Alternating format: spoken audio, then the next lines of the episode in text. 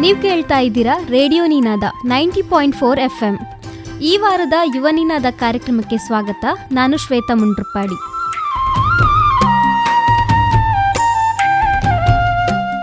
ಇವತ್ತಿನ ಕಾರ್ಯಕ್ರಮದಲ್ಲಿ ಚರ್ಚೆ ಇದೆ. ಹಾಗೆ ಹಾಡು, ಅದರ ಜೊತೆಗೆ ಚಳಿಗಾಲದ ಕುರಿತು ಜನರ ಅಭಿಪ್ರಾಯವೂ ಇದೆ. ಮೊದಲಿಗೆ ಚಳಿಗಾಲದ ಬಗೆಗಿನ ಅನುಭವಗಳನ್ನು ಹಂಚಿಕೊಂಡ ಜನರ ಮಾತಿಗೆ ಕಿವಿಯಾಗೋಣ.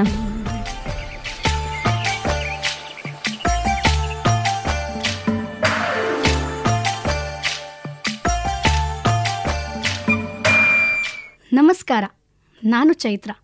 ಶಿಶಿರ ಋತುವಿನ ಆಗಮನದ ಸಂಕೇತವೇ ಚಳಿಗಾಲ. ಚಳಿಗಾಲ ಎನ್ನುವುದು ಇನ್ನುಳಿದ ಕಾಲಕ್ಕಿಂತ ವಿಭಿನ್ನವಾಗಿದ್ದು, ಪ್ರತಿಯೊಬ್ಬರೂ ಅದನ್ನ ಆಸ್ವಾದಿಸಿ ಸಂತಸ ಪಡುವ ಕಾಲ. ಚುಮುಗುಡುವ ಚಳಿಯಲ್ಲಿ ಕಂಬಳಿ ಹೊದ್ದು ಬೆಂಕಿ ಕಾಯಿಸುವ ಮಜವೇ ಬೇರೆ. ಅದರ ಜೊತೆಯಲ್ಲಿ ಬಿಸಿ ತಿಂಡಿ ಹಾಗೂ ಚಹಾವಿದ್ದರಂತೂ ಸ್ವರ್ಗವೇ ದರೆಗಿಳಿದ ಹಾಗೆ ಎನಿಸುತ್ತದೆ. ಚಳಿಗಾಲವೊಂದು ಪ್ರವಾಸಿ ಕಾಲ ಎಂದರೂ ತಪ್ಪಾಗಲಾರದು. ಹೆಚ್ಚಿನವರು ಈ ಸಮಯದಲ್ಲಿ ಮಲೆನಾಡು, ಗುಡ್ಡ, ಬೆಟ್ಟ ಪ್ರದೇಶಗಳಿಗೆ ಪ್ರವಾಸ ಹಾಗೂ ಚಾರಣಗಳಿಗೆ ತೆರಳುವ ಕಾಲ. ಹಚ್ಚ ಹಸಿರಿನ ಮೇಲೆ ಹಾಸಿರುವ ಆ ಮಂಜಿನ ಹನಿಗಳನ್ನ ನೋಡುವುದೇ ಖುಷಿ. ಇನ್ನೂ ಅದರ ಜೊತೆ ಆಟವಾಡುವುದು, ಇಬ್ಬನಿ ಆವರಿತ ಹುಲ್ಲಿನ ಮೇಲೆ ಜಾರುವುದು, ಇವೆಲ್ಲ ಚಳಿಗಾಲದಲ್ಲಿ ಅನುಭವಿಸಲು ಸಿಗುವ ಆನಂದದ ಕ್ಷಣಗಳು. ಆದರೆ ಇಂತಹ ಸನ್ನಿವೇಶಗಳು ಇಂದು ಕಾಣುವುದು ಅಪರೂಪವಾಗಿ ಬಿಟ್ಟಿದೆ. ಮೊದಲೆಲ್ಲ ಮೈ ಕೊರೆಯುವಷ್ಟು ಚಳಿ ಕಾಡುತ್ತಿತ್ತು. ಆದರೆ ಇಂದು ಚಳಿಗಾಲ ಪ್ರಾರಂಭವಾಗಿದೆಯೇ ಎಂಬ ಪ್ರಶ್ನೆ ಕಾಡತೊಡಗಿದೆ. ಆ ಚಳಿ ಇಂದಿಲ್ಲ. ಕೇವಲ ಎರಡು ಕಾಲಗಳು ಮಾತ್ರ. ಮಳೆಗಾಲ ಮತ್ತು ಬೇಸಿಗೆ ಕಾಲ ಎನ್ನುವ ಹಾಗೆ ಆಗಿದೆ. ಇನ್ನು ವಿಪರ್ಯಾಸವೇನೆಂದ್ರೆ ಒಂದೇ ದಿನದಲ್ಲಿ ಮೂರು ಕಾಲಗಳನ್ನ ಒಟ್ಟಿಗೆ ನೋಡುವ ಹಾಗೆ ಆಗಿದೆ. ಮುಂಜಾನೆ ಚಳಿ ಎನಿಸಿದರೆ ಮಧ್ಯಾಹ್ನ ಸುಡುವ ಬಿಸಿಲು. ಇನ್ನು ಸಂಜೆ ಮಳೆಯ ಆಗಮನ.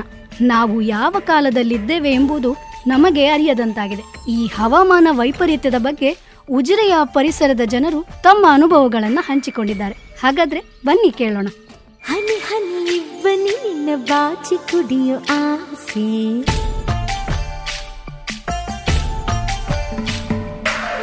ಚಿಲಿಪಿಲಿ ಹಕ್ಕಿ ನಿನ್ನ ಭಾಷೆ ಕಲಿಯೋ ಆಸೆ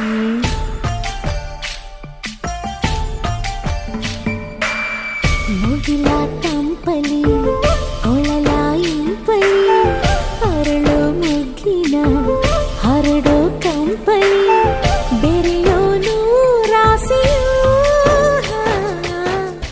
Veena A Bhat V S Shamiana and services and Anant motors proprietor ಚಳಿ, ಈ ಸಲ ಚಳಿಯೇ ಇಲ್ಲ.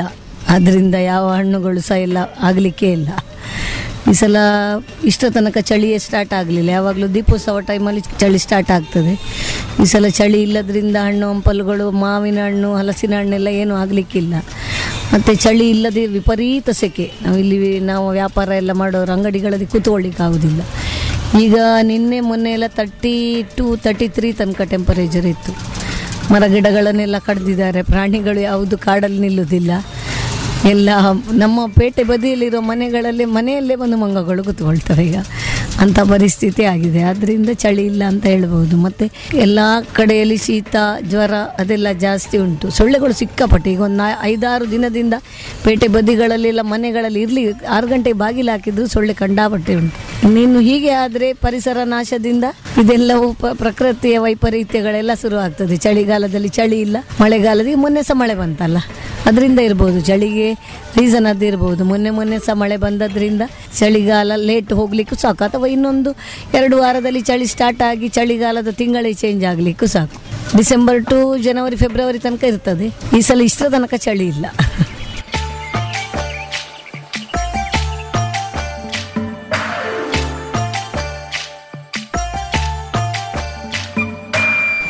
ನಾನು ರಾಜೇಶ್ ಪೈ, ಸಂಧ್ಯಾ ಟ್ರೇಡರ್ಸ್ ಉಜಿರೆ.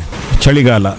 ನಿಮಗೆ ಗೊತ್ತಿರಬಹುದು ಒಂದು ಕಾಲದಲ್ಲಿ ನಾವು, ನನಗೀಗ ನಲವತ್ತೈದು ವರ್ಷ. ನಾವು ಚಿಕ್ಕದಿರುವಾಗ ನಾವು ಚಳಿಗಾಲವನ್ನು ತುಂಬ ಆನಂದಿಸ್ತಿದ್ದೆವು ನಮ್ಮ ಸ್ಕೂಲ್ ಡೇಸಲ್ಲಿ ಉತ್ತಮವಾದ ಚಳಿಗಾಲದ ವಾತಾವರಣವಿತ್ತು, ಮಳೆಗಾಲ ಅಂದರೆ ಉತ್ತಮ ಮಳೆಗಾಲ ಇತ್ತು. ಬೇಸಿಗೆಗಾಲ ಅಂದರೂ ನಾವು ಬೇಸಿಗೆಗಾಲಕ್ಕೂ ಕಾಯ್ತಿದ್ದೆವು. ಅದರಲ್ಲಿ ಚಳಿಗಾಲ ಅಂದರೆ ನಮಗೆ ಬಹಳ ಖುಷಿ ಆಗ್ತಿತ್ತು.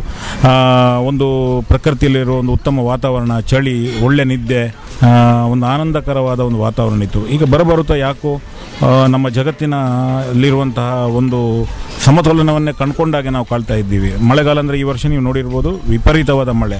ಸೆಕೆಗಾಲವು ಈ ವರ್ಷ ಬಹಳ ವಿಪರೀತವಿತ್ತು. ಚಳಿಗಾಲವು ಇವಾಗ ನಾವು ಜನವರಿಯಲ್ಲಿ ಇದ್ದೇವೆ. ಡಿಸೆಂಬರಿಂದ ಒಳ್ಳೆ ಚಳಿ ಬರಬೇಕಾಗಿದ್ದಲ್ಲಿ ಈಗ ಜನವರಿ ಅದನ್ನು ಕೂಡ ಒಳ್ಳೆ ಚಳಿ ಬರ್ತಾ ಇಲ್ಲ. ಒಂದು, ಎರಡು ದಿವಸ ಸ್ವಲ್ಪ ಚಳಿ ಇತ್ತು. ಆದರೂ ಬೆಳಿಗ್ಗೆದ್ದು ಮಾತ್ರ ಅಲ್ಲ, ಇಡೀ ದಿವಸನೇ ಸ್ವಲ್ಪ ಒಳ್ಳೆ ಒಂದು ಚಳಿಯ ಮೂಡಿರ್ತಿತ್ತು ಬಟ್ ಈಗ ಅಂಥದ್ದೇನು ಕಾಣುವುದಿಲ್ಲ ಕಾಣ್ತದೆ ಬರಬರುತ್ತಾ ಇನ್ನು ಮುಂದಿನ ಕಷ್ಟದ ದಿನಗಳು ಅಂತ ಕಾಣ್ತದೆ. ಭಗವಂತನಲ್ಲಿ ನಮ್ಮ ಪ್ರಾರ್ಥನೆ, ಈ ಮೂರು ಕಾಲವನ್ನು ಬೇಸಿಗೆ ಮಳೆ ಚಳಿ ಸಮತೋಲನವಾಗಿ ನಮಗೆ ಪ್ರಕೃತಿಗೆ ಕೊಡಲಿ. ನಮ್ಮ ಮುಂದಿನ ಯುವ ಜನತೆಗೂ ಅದು ಸಿಗಲಿ. ಯಾಕಂದರೆ ಚಳಿಗಾಲದಲ್ಲಿ ಚಳಿ ಸರಿಯಾಗದಿದ್ದರೆ ಹಣ್ಣುಗಳು ಬರುವುದಿಲ್ಲ. ಅಥವಾ ಹೊಸ ಯೌವನ ಎಲ್ಲ ಮರ ಗಿಡಗಳು ಪುನರ್ ಜೀವನ ತಗೊಳ್ಳುವಂಥದ್ದು. ಯಾವುದು ಎಲೆಗಳು ಚಿಗುರುವುದಿಲ್ಲ, ಹಣ್ಣುಗಳು ಸರಿಯಾಗಿ ಸಮಯಕ್ಕೆ ಸಿಗುವುದಿಲ್ಲ. ಪ್ರಕೃತಿ ವಿಕೋಪ ಅಂತಲೇ ಹೇಳ್ಬೋದು.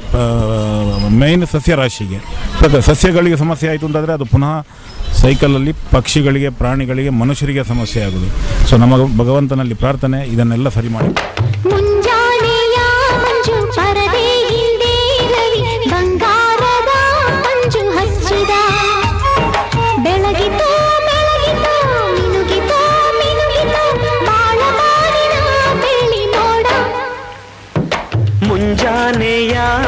ಮಂಜು ಪರದೆ ಹಿಂದೆ ರವಿ ಬಂಗಾರದ ಪಂಜು ಹಚ್ಚುಗ.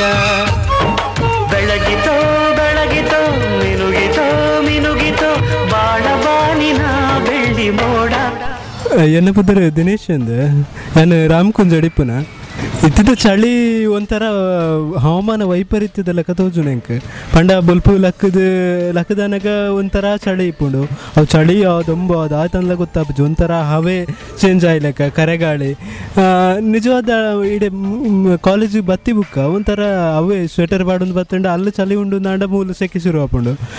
ಮುರಣ ಇಂಚಿಪ ಈ ಹವಾಮಾನ ವೈಪರೀತ್ಯದ ಬಗ್ಗೆ ಪನ್ನಡು ನಾಂಡ ದಿಲ್ಲಿಡು ಪೂರ ಭಯಂಕರ ಚಳಿ ಇತ್ತಿನ ಒರೋನೆ ಚಳಿ ಹೆಚ್ಚಾಪುಂಡು ಒರೋನೆ ಚಳಿ ಇಜ್ಜಂದೆ. ಆಪುಂಡು ಎಂಜಿನ ಅವು ಚಳಿ ಆತ್ ನಿಜವಾದ ಅವು ಸೃಷ್ಟಿದ ನಿಯಮನ ಆತ್ ತನಾತಿಗೆ ಆವೊಂದುಂಡ ಗೊತ್ತಾ ಒಂದಿಜ್ಜಿ ಪಂಡ ಈ ವಾಯು ಮಾಲಿನ್ಯ ಆದಿಪ್ಪು ಆತಂಡ ಬೇತೆ ಪೂರ ಕಾರಣಲ್ಲ ಸ. ಅಂಚಿನ ಕಾರಣ ಇದ್ದದ್ದು ಈ ವಿಶ್ವಸಂಸ್ಥೆ ಪೂರ ಭಯಂಕರ ಪಾತ್ರ ಉಂಡು.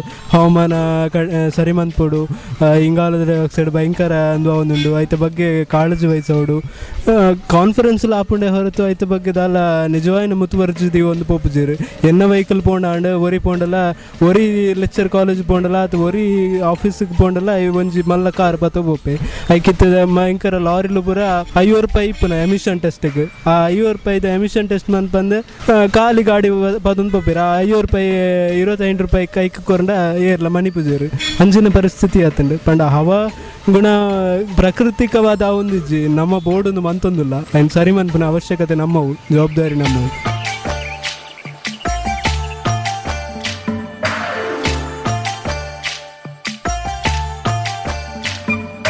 ನನ್ನ ಹೆಸರು ಗಂಗಾಧರ್ ಶೆಟ್ಟಿ ಅಂತೇಳಿ.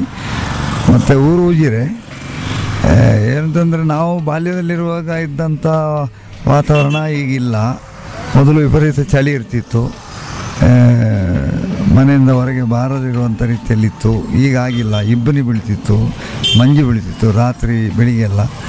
ಈಗ ಅಂಥದ್ದಿಲ್ಲ. ಈಗ ಸೆಕೆನೇ ಜಾಸ್ತಿ ಅಲ್ಲದೆ ಟೆಂಪರೇಚರ್ ಜಾಸ್ತಿ ಇದೆ. ತಾಪಮಾನ ಜಾಸ್ತಿ ಇದೆ. ಮೊದಲನಾಗೆ ಶೀತದ ವಾತಾವರಣ ಇಲ್ಲ. ಹಾಗಾಗಿ ಬೇರೆ ಹೆಚ್ಚಿಗೆ ಏನು ಹೇಳಲಿಕ್ಕೆ ನಾನು ಇಷ್ಟಪಡೋದಿಲ್ಲ. ಅದೇ ರೀತಿ ಇದ್ದಾಗಿದೆ.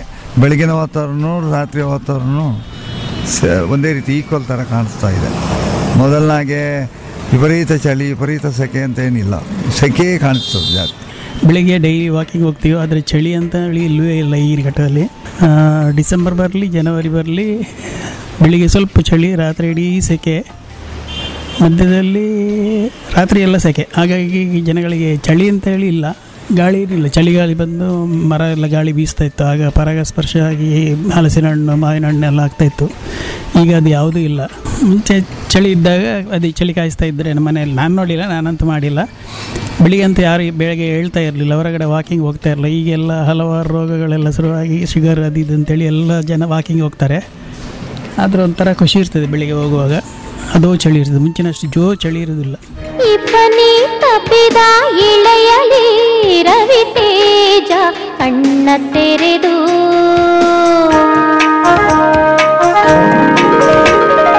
ಇಬ್ಬನಿ ತಪ್ಪಿದ ಇಳೆಯಲಿ ರವಿ ತೇಜ ಕಣ್ಣ ತೆರೆದು. ಬಾನ ಕೋಟಿ ಕಿರಣ ಇಳಿದು ಬಂತು ಭೂಮಿಗೆ ನನ್ನ ಹೆಸರು ವಾಣಿ ಭಟ್ ಚಳಿಗಾಲ ಅನ್ನೋದು ಒಂಥರ ಖುಷಿ ವಿಷಯ. ಯಾಕೆಂದರೆ ನಾವು ಚಳಿಗಾಲದಲ್ಲಿ ಬಿಸಿ ಬಿಸಿಯಾಗಿ ತಿಂಡಿ ತಿನ್ಬೋದು, ಬಿಸಿ ಬಿಸಿಯಾಗಿ ಕುಡಿಬೋದು ಅನ್ನೋಂಥ ಆಲೋಚನೆಯಲ್ಲಿ ಇರ್ತೀವಿ ಮೊದಲೆಲ್ಲ ನಾವು ಚಿಕ್ಕವರಿರುವಾಗ ಚಳಿಗಾಲ ಅಂದರೆ ತುಂಬ ಚಳಿ ಬೀಳೋದು. ಬೆಳಗ್ಗೆ ಎದ್ದ ತಕ್ಷಣ ನಾವು ಅಲ್ಲಿ ಮಂಜಿನ ಹನಿ ಬೀಳ್ತಾ ಇರುತ್ತೆ. ಅದ್ರ, ಅಲ್ಲಿ ಆಟ ಆಡಬೇಕು, ಜಾರಬೇಕು ಅಂತ ಓಡೋಗೋರು. ಆದರೆ ಈಗೆಲ್ಲ ಆ ರೀತಿ ಮಂಜು ಬೀಳೋದೇ ಇಲ್ಲ. ಅದು ನಮಗೆ ತುಂಬ ಬೇಸರ ಅಂತ ಅನಿಸ್ಬೋದು. ಈಗಿನ ವಾತಾವರಣ ಬದಲಾಗಿದೆ ತುಂಬ. ಹಾಗಾಗಿ ಚಳಿಗಾಲ ಅನ್ನೋದು ನಮಗೆ ಫೀಲೇ ಆಗ್ತಾ ಇಲ್ಲ. ಕೇವಲ ಮಳೆಗಾಲ, ಬೇಸಿಗೆಗಾಲ ಎರಡೇ ಇದೆಯೇನೋ ಅನ್ನೋಂಥ ಭಾವನೆ ಬರ್ತಾ ಇದೆ. ಚಿಕ್ಕನಲ್ಲಿ ನಾವು ತುಂಬ ಚಳಿಗಾಲದಲ್ಲಿ ಆಟ ಆಡ್ತಿದ್ವಿ. ಸಂಜೆ ರಾತ್ರಿವರೆಗೂ ಕೂತ್ಕೊಂಡು, ಆಮೇಲೆ ಹೊರಗಡೆ ಬೆಂಕಿ ಎಲ್ಲ ಹಾಕ್ಕೊಂಡು ಕಾಸ್ಕೊಂಡು, ಅಂಗಳದಲ್ಲಿ ಈ ಥರ ಎಲ್ಲ ಆಟ, ಖುಷಿಯಿಂದ ಇರ್ತಿದ್ವಿ. ಈಗ ಅದು, ಆ ಥರಂಥ ಸನ್ನಿವೇಶವನ್ನು ನಮಗೆ ನೋಡೋಕ್ಕೆ ಸಿಗೋದಿಲ್ಲ. ಹೀಗಾಗಿ ಬದಲಾಗಿದೆ ಅಂತ ಹೇಳ್ಬೋದು. ಒಂದೇ ದಿನದಲ್ಲೇ ನಾವು ಮೂರು ಕಾಲಗಳನ್ನು ನೋಡ್ತೀವಿ. ಚಳಿಗಾಲ ಅಂತ ನಾವು ಅದನ್ನ ಅನುಭವಿಸೋಕ್ಕಾಗ್ತಾ ಇಲ್ಲ. ಮೊದಲೆಲ್ಲ ತುಂಬ ಚಳಿ ಬೀಳ್ತಿರೋದು. ಎರಡು, ಮೂರು ಸ್ವೆಟ್ರ್ ಹಾಕ್ಕೊಂಡು ಕೂರೋರು. ಆದರೆ ಈಗೆಲ್ಲ ಹಾಗಲ್ಲ. ಆ ಥರದ ಅನುಭವಗಳು ನಮಗೆ ಸಿಗ್ತಾ ಇಲ್ಲ. ಒಂದೇ ದಿನದಲ್ಲೇ ಮೂರು ಕಾಲನ್ನು ನೋಡೋದು ವಿಚಿತ್ರ ಅಂತ ಅನಿಸ್ತಾ ಇದೆ. ಮತ್ತು ಚಳಿಗಾಲದಲ್ಲಿ ಏನು ಉಪಯೋಗ ಅಂದರೆ ನಾವು ಪ್ರವಾಸಕ್ಕೆ ಹೋಗ್ಬೋದು ಪರಿಸರವನ್ನು ಆಸ್ವಾದಿಸ್ಬೋದು. ಮಳೆಗಾಲದಲ್ಲಾದರೆ ತುಂಬ ಮಳೆ, ಹೊರಗೆ ಬೀಳೋಕ್ಕಾಗಲ್ಲ. ಬೇಸಿಗೆಗಾಲದಲ್ಲಿ ಬಿಸಿಲಿನ ತಾಪಮಾನಕ್ಕೆ ತುಂಬ ಸುಸ್ತಾಗಿಬಿಡ್ತೀವಿ. ಚಳಿಗಾಲ ಅಂದರೆ ಟ್ರಿಪ್ ಹೋಗುವಂಥದ್ದು ಬೇರೆ ಬೇರೆ ಫಂಕ್ಷನ್ಗಳು ನಡೆಯುವಂಥದ್ದು ಇಂಥದ್ದೆಲ್ಲ ತುಂಬ ಇರ್, ಇರುತ್ತೆ. ಹಾಗಾಗಿ ಚಳಿಗಾಲ ಒಂಥರ ಖುಷಿ ತರುವಂಥ ವಿಷಯ.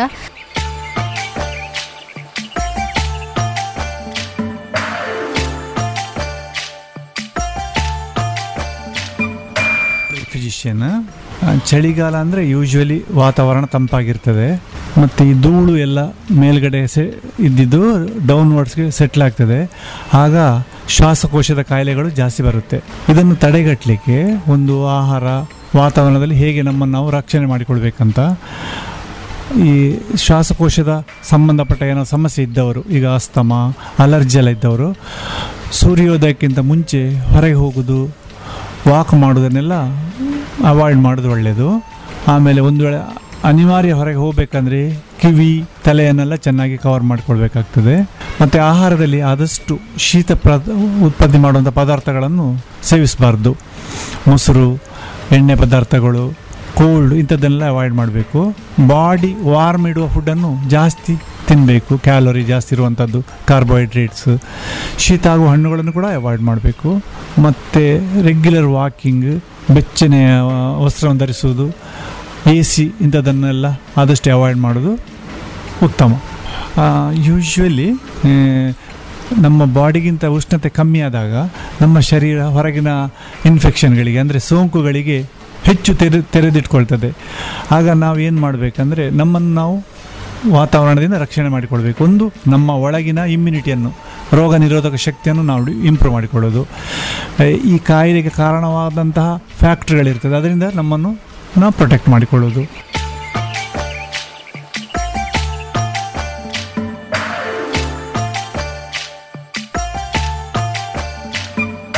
ಕೇಳುಗರೆ, ಇಷ್ಟು ಹೊತ್ತು ಸಾರ್ವಜನಿಕರು ಈ ಹವಾಮಾನ ವೈಪರೀತ್ಯಗಳ ಬಗ್ಗೆ ತಮ್ಮ ಅನಿಸಿಕೆ, ಅಭಿಪ್ರಾಯಗಳನ್ನು ವ್ಯಕ್ತಪಡಿಸಿದರು. ಈ ಹವಾಮಾನ ವೈಪರೀತ್ಯಗಳಿಂದಾಗಿ ನಮ್ಮ ಆರೋಗ್ಯ, ನಮ್ಮ ಪರಿಸರ ದಿನದಿಂದ ದಿನಕ್ಕೆ ಬದಲಾವಣೆಗೊಳ್ಳುತ್ತಿದೆ. ಆದ್ದರಿಂದ ನಮ್ಮ ಆರೋಗ್ಯದ ಜೊತೆಗೆ ಪರಿಸರದ ಕಡೆಗೂ ಗಮನ ಹರಿಸೋಣ. ಧನ್ಯವಾದಗಳು.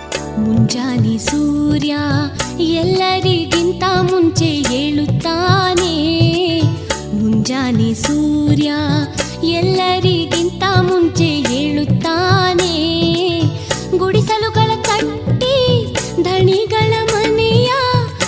ಕೊಟ್ಟಿಗೆ ಬಾಗಿಲ ನೂಕಿ ದುಡಿವ ಜನರನು ಎಚ್ಚರಿಸುತ್ತಾನೆ. ಮುಂಜಾನೆ ಸೂರ್ಯ. ನಿನ್ನ ಉಡಲದ ಸೂಜಿ ಮಲ್ಲಿಗೆ ಎಂಬ ತುಳು ಹಾಡನ್ನ ಚೈತ್ರ ಇವರ ಧ್ವನಿಯಲ್ಲಿ ಕೇಳೋಣ. ನಿನ್ನ ಉಡಲದ ಸೂಜಿ ಮಲ್ಲಿಗೆ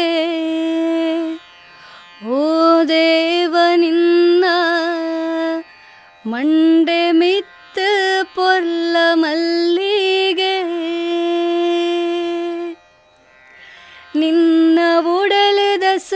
ಗಾಜಿ ಮಲ್ಲಿಗೆ, ಓ ದೇವ, ನಿನ್ನ ಮಂಡೆ ಮಿತ್ ಪೊರ್ಲ ಮಲ್ಲಿಗೆ. ಓ ದೇವ, ನಿನ್ನ ಉಡಲಡೊಂಜಿ ಸೂಜಿ ಮಲ್ಲಿಗೆ. ಓ ದೇವ, ನಿನ್ನ ಮಂಡೆ ಮಿತ್ ಪೊರ್ಲ ಮಲ್ಲಿಗೆ.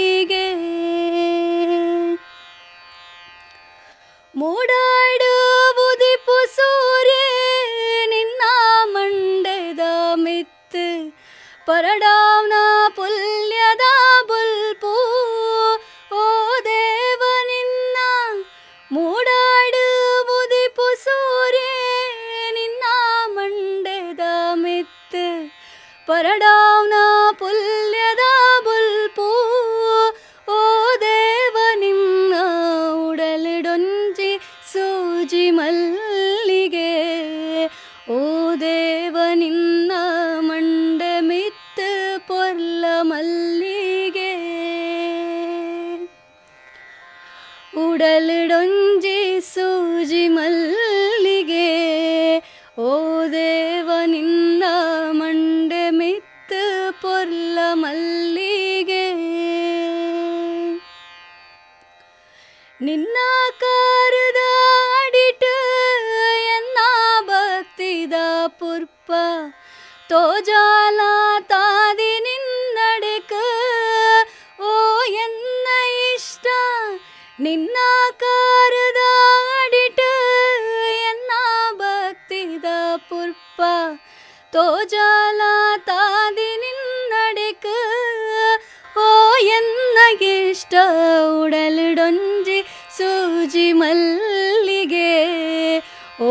ಓ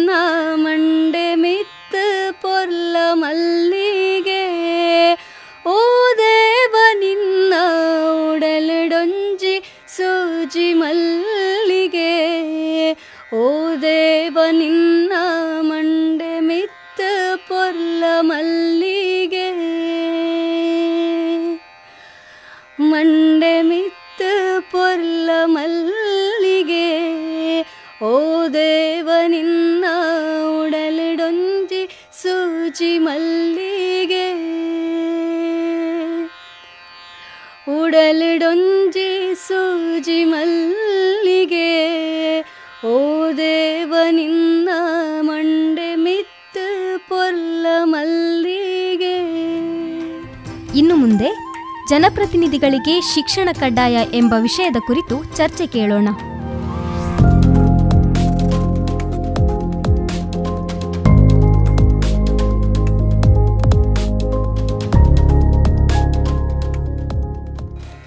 ನಮಸ್ಕಾರ ಕೇಳುಗರೆ ನಾನು ಶ್ವೇತಾ ಮುಂಡ್ರುಪಾಡಿ.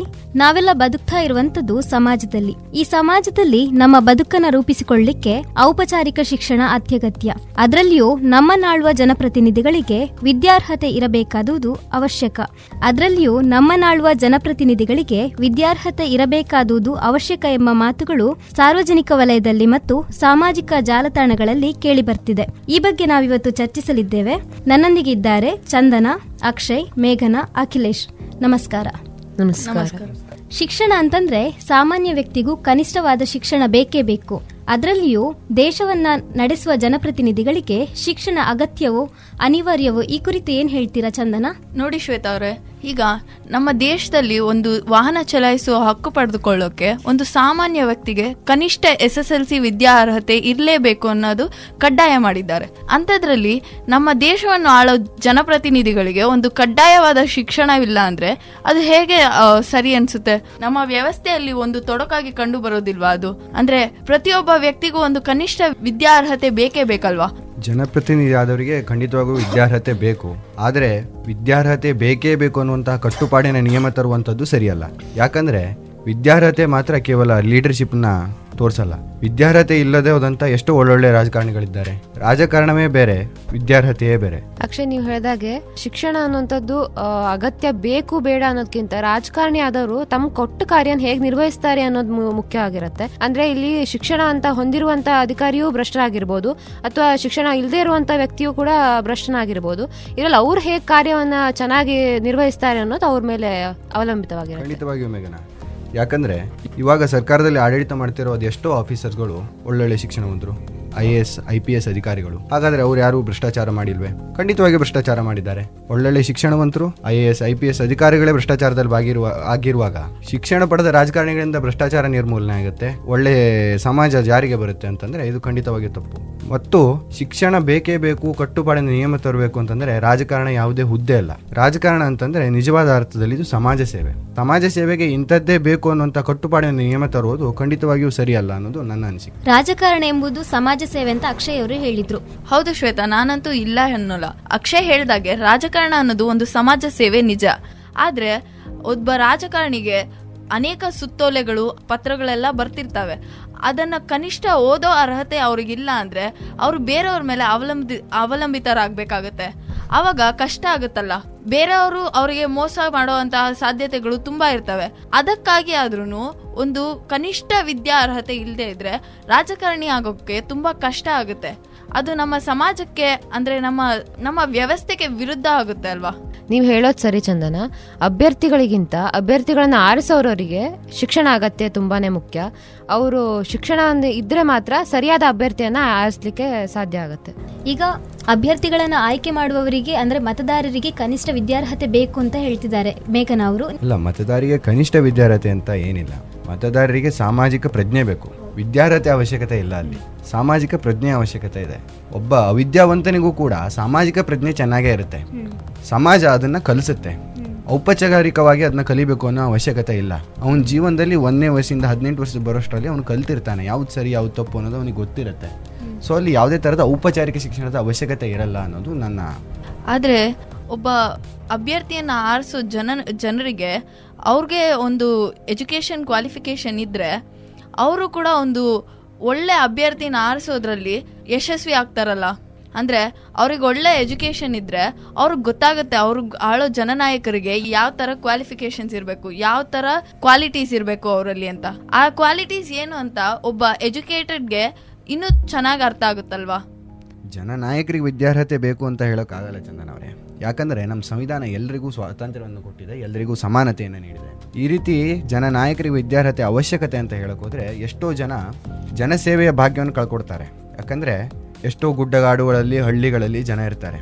ಅವರು ಔಪಚಾರಿಕವಾಗಿ ಶಿಕ್ಷಣ ಕಲ್ತಿರಲ್ಲ. ಅವರು ಹುಟ್ಟಿದಾಗಿಂದ ಇಲ್ಲಿ ತನಕ ಏನಿರುತ್ತಲ್ಲ, ಸಮಾಜ ಅವರಿಗೆ ಶಿಕ್ಷಣ ನೀಡಿರುತ್ತೆ.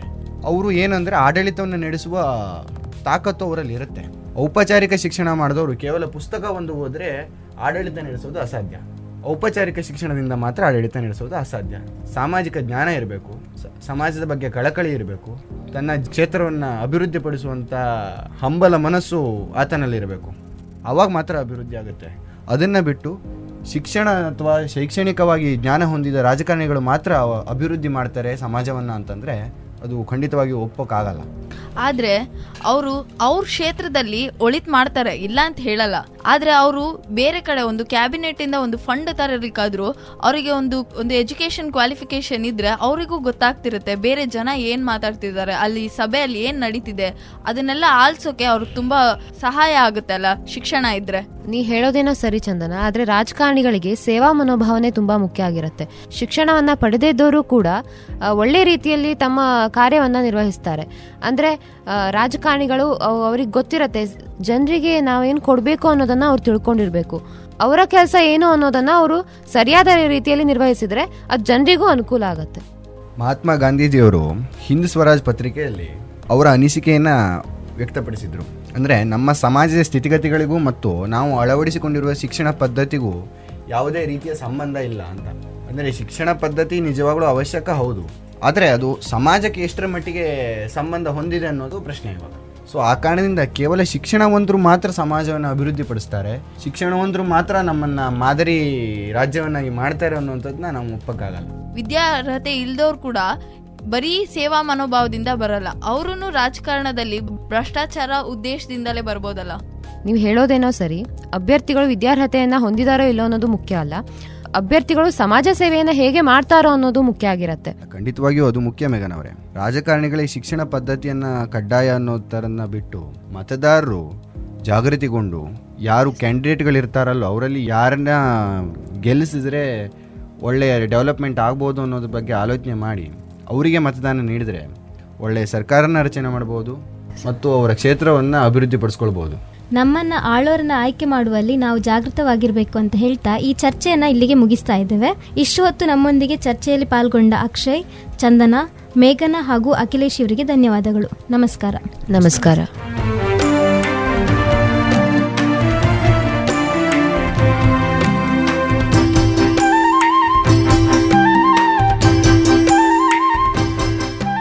ಇಷ್ಟು ಹೊತ್ತು ಯುವನಿನಾದ ಕಾರ್ಯಕ್ರಮವನ್ನು ಆಲಿಸಿದ್ದೀರಿ. ನಮ್ಮ ಇಂದಿನ ಕಾರ್ಯಕ್ರಮದಲ್ಲಿ ಪಾಲ್ಗೊಂಡವರು ನಾನು ಶ್ವೇತಾ ಮುಂಡ್ರುಪ್ಪಾಡಿ, ಅಕ್ಷಯ್, ಚಂದನ, ಮೇಘನಾ, ಅಖಿಲೇಶ್. ಮುಂದಿನ ಕಾರ್ಯಕ್ರಮದಲ್ಲಿ ಭೇಟಿಯಾಗೋಣ. ನಮಸ್ಕಾರ.